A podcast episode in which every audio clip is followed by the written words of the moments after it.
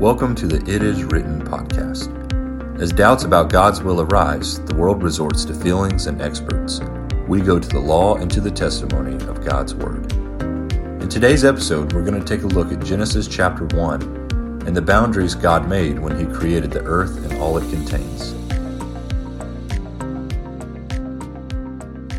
So, how did the universe get here? And how did mankind come to be? There's a lot of different answers that people give to those questions. Definitely. A lot of scientists today say that about 13.7 billion years ago, there was an infinitesimally small singularity that exploded with a great explosion, and the whole universe came out of that big bang. Yep. And it's kind of random, and it's not, not guided by any mind or any personal being or anything. It's just random chance that occurred. Right. And that didn't make a whole lot of sense to me. You know, what are the chances that the Library of Congress was occurred because there was an explosion in a printing shop? Yeah. Or what are the chances that Mount Rushmore had just been uh, developed by erosion or by natural forces? Right. You know, we know that if there's something that shows design, there's a designer. If you're out here in a field and you you uh, plow up a rock, you know it's a rock. If you plow up an arrowhead, you know it's not just a rock. Right. It shows carving and, and design and things like that. We know what's designed and what's not. And clearly, the creation of the universe and, and of mankind shows evidence of design. I heard one time a story that was funny uh, that a mother had taken the alphabet cereal her son liked and wrote on it, Please take the trash out, mom. but he decided that was probably just random stuff that the cat knocked the box over and, uh, Yeah. you know, those words just appeared out of those letters. We know better than that. Right. We know, no, that had to be his mom. That couldn't have been just a random assortment of letters that happened to appear in that order.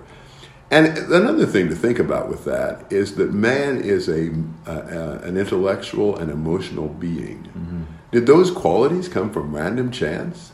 And you think about what's the chemical composition of hate? How much does love weigh? Or how much hydrogen is in an honesty molecule? Or whatever. Those things are not material things. Right.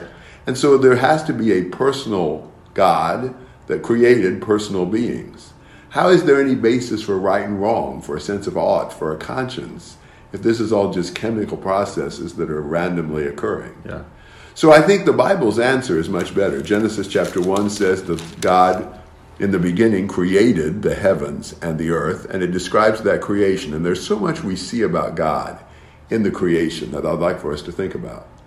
One thing we see is God's organization. In verse 2 of Genesis 1, the earth was formless and void. That is, it didn't have any form or shape, mm-hmm. and it was empty. Now, what God did on the six days of creation was to create the forms and then to fill them. Mm-hmm. He formed and he filled. On the first day, he formed the light and the darkness and separated those. On the second day, he separated from the, the clouds from the waters on the earth. Right. The third day, he separated the dry land from the waters. Right. Then in the fourth day, he filled what he had formed in the first day. He put the stars and the sun and the moon in the sky, in the, in the light and the darkness. Yes. On the second day, he filled what he'd formed on the on the fifth day. He filled what he formed on the second day. He made the fish and the birds to fill the sea and the sky. Right. And then on the th- on the sixth day, he created the land animals and man to fill the dry land that he made. Seems like a pretty orderly sequence. Very orderly. God is an orderly God, and and that's helpful for us. And He created boundaries for these things. He kept saying, and it, uh, everything should cre- be created after their kind, should Right. propagate after their kind. And He separated these things. He separated the waters from the waters. He separated the day from the night. And the, the land animals could only have stayed on the land. They couldn't go in the water. Right. So God is a God of boundaries. And I want you to look at that a little bit in some other passages. Look at Proverbs chapter 8 for a moment. And what we're going to see is God has a pattern of creating boundaries. And the scriptures emphasize the boundaries for the sea. Read Proverbs 8:29. Sure. This is wisdom speaking in Proverbs 8:29. When he set a limit for the sea, so that the waters would not violate his command, when he laid out the foundations of the earth. He set a limit for the sea that the waters would not violate his command. That idea is copied several times. Look at Psalm 104. You've got that same basic teaching that there's a limit, there's a, there's a marked out place for the waters. So, Psalm uh, 104, would you read 6 to 9? You covered it with the deep as if it were a garment. The water stood above the mountains. At your rebuke, the water fled. At the sound of your thunder, they, th- they hurried away. Mountains rose and valleys sank to the place you established for them. You set a boundary they cannot cross. They will never cover the earth again. Again, the boundary Yeah. for the waters. You've got that theme in the Bible. Another passage that we won't look at that you can jot down is Job 38, verses 8 through 11. But then look at Jeremiah chapter 5, another passage that talks about the boundary, the limits that God set for the waters. Just the idea of God setting authoritatively the limits that he wants them to have. So if you would read uh, Jeremiah 5, verses 22 to 24. Do you not fear me? This is the Lord's declaration. Do you not tremble before me, the one who set the sand as the boundary of the sea, an enduring barrier that it cannot cross? The waves surge, but they cannot prevail. They roar, but cannot pass over it. But these people have stubborn and rebellious hearts. They have turned aside and have gone away. And let's stop there. Yeah. So, this eternal decree, the sand is the boundary. Sand doesn't seem very strong. No. But it forms the boundary for the seas. Yeah. And we see that boundary. It, when there's a storm surge, even just a few feet high, it's devastating to us. Yeah. Can you imagine what would happen if randomly every few years the Atlantic and North America traded places? Yeah. And suddenly we were underwater here and the Atlantic was dried up? Yeah. We depend on that boundary for the seas. Now, with that background, look at Proverbs chapter 5. Because God creates boundaries for our waters as well. And in Proverbs chapter 5 and verse 15, he's talking about the immoral woman. Read verses 15 to 17. Drink water from your own cistern, water flowing from your own well. Should your springs flow in the streets, streams in the public squares? They should be for you alone and not for you to share with strangers. So, uh, just as God set the limit for the physical seas, so He let, sets the limits for our waters Yeah. and our desires and so forth. And we need to respect the limits and the boundaries that God sets. It, as it would be a disaster if the earth didn't respect those boundaries, so it's a disaster for us morally when we don't respect the boundaries God gave us. Yes, absolutely well said. Another thing you see in the creation is the, the strength of God's word. In Psalm 33, you have the idea of God just declaring things. He would say, Let there be light. And there was light. Look at Psalm 33, verse 6 By the word of the Lord the heavens were made, and by the breath of his mouth all their hosts. Just the breath out of God's mouth, the words that he spoke, created the whole host of heaven.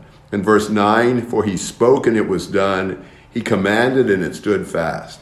God's word commanded everything. Until he spoke, nothing existence existed. He spoke it into existence. We need to respect the authority of God's word for us as well. Mm-hmm. The same way that he commanded the creation, he commands us. Yeah. And it's to our detriment when we don't respect him. Another thing you see about God in the creation is that he would evaluate his creation from time to time and saw that it was good. Seven times in Genesis 1, he sees that it's good. Right. That's his job.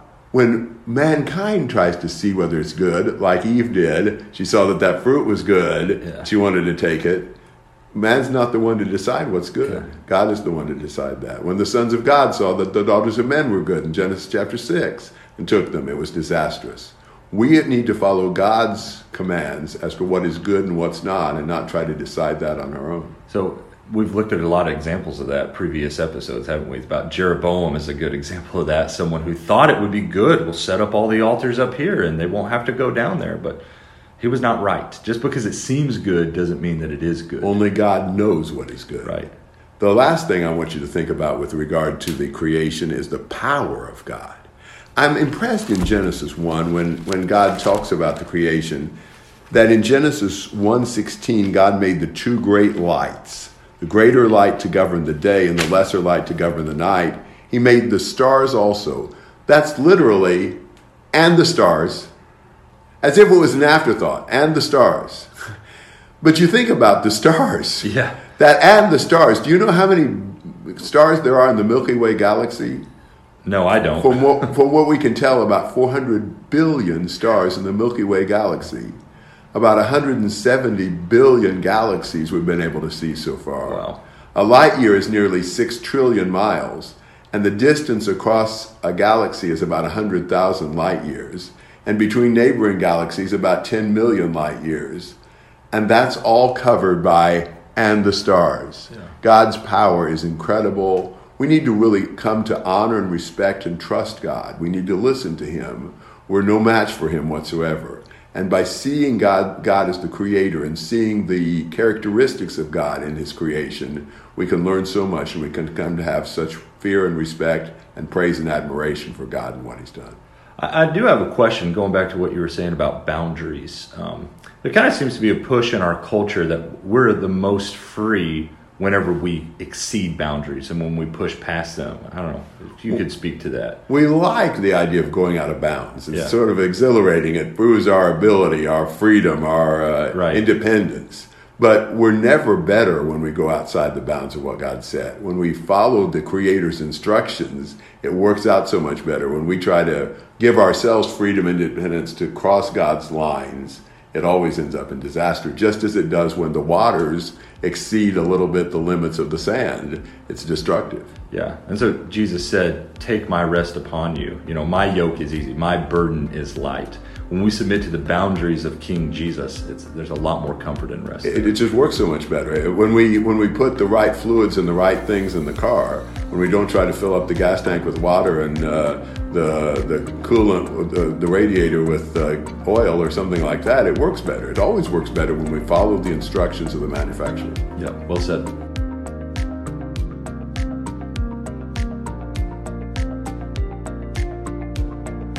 Thank you for listening to the It Is Written podcast.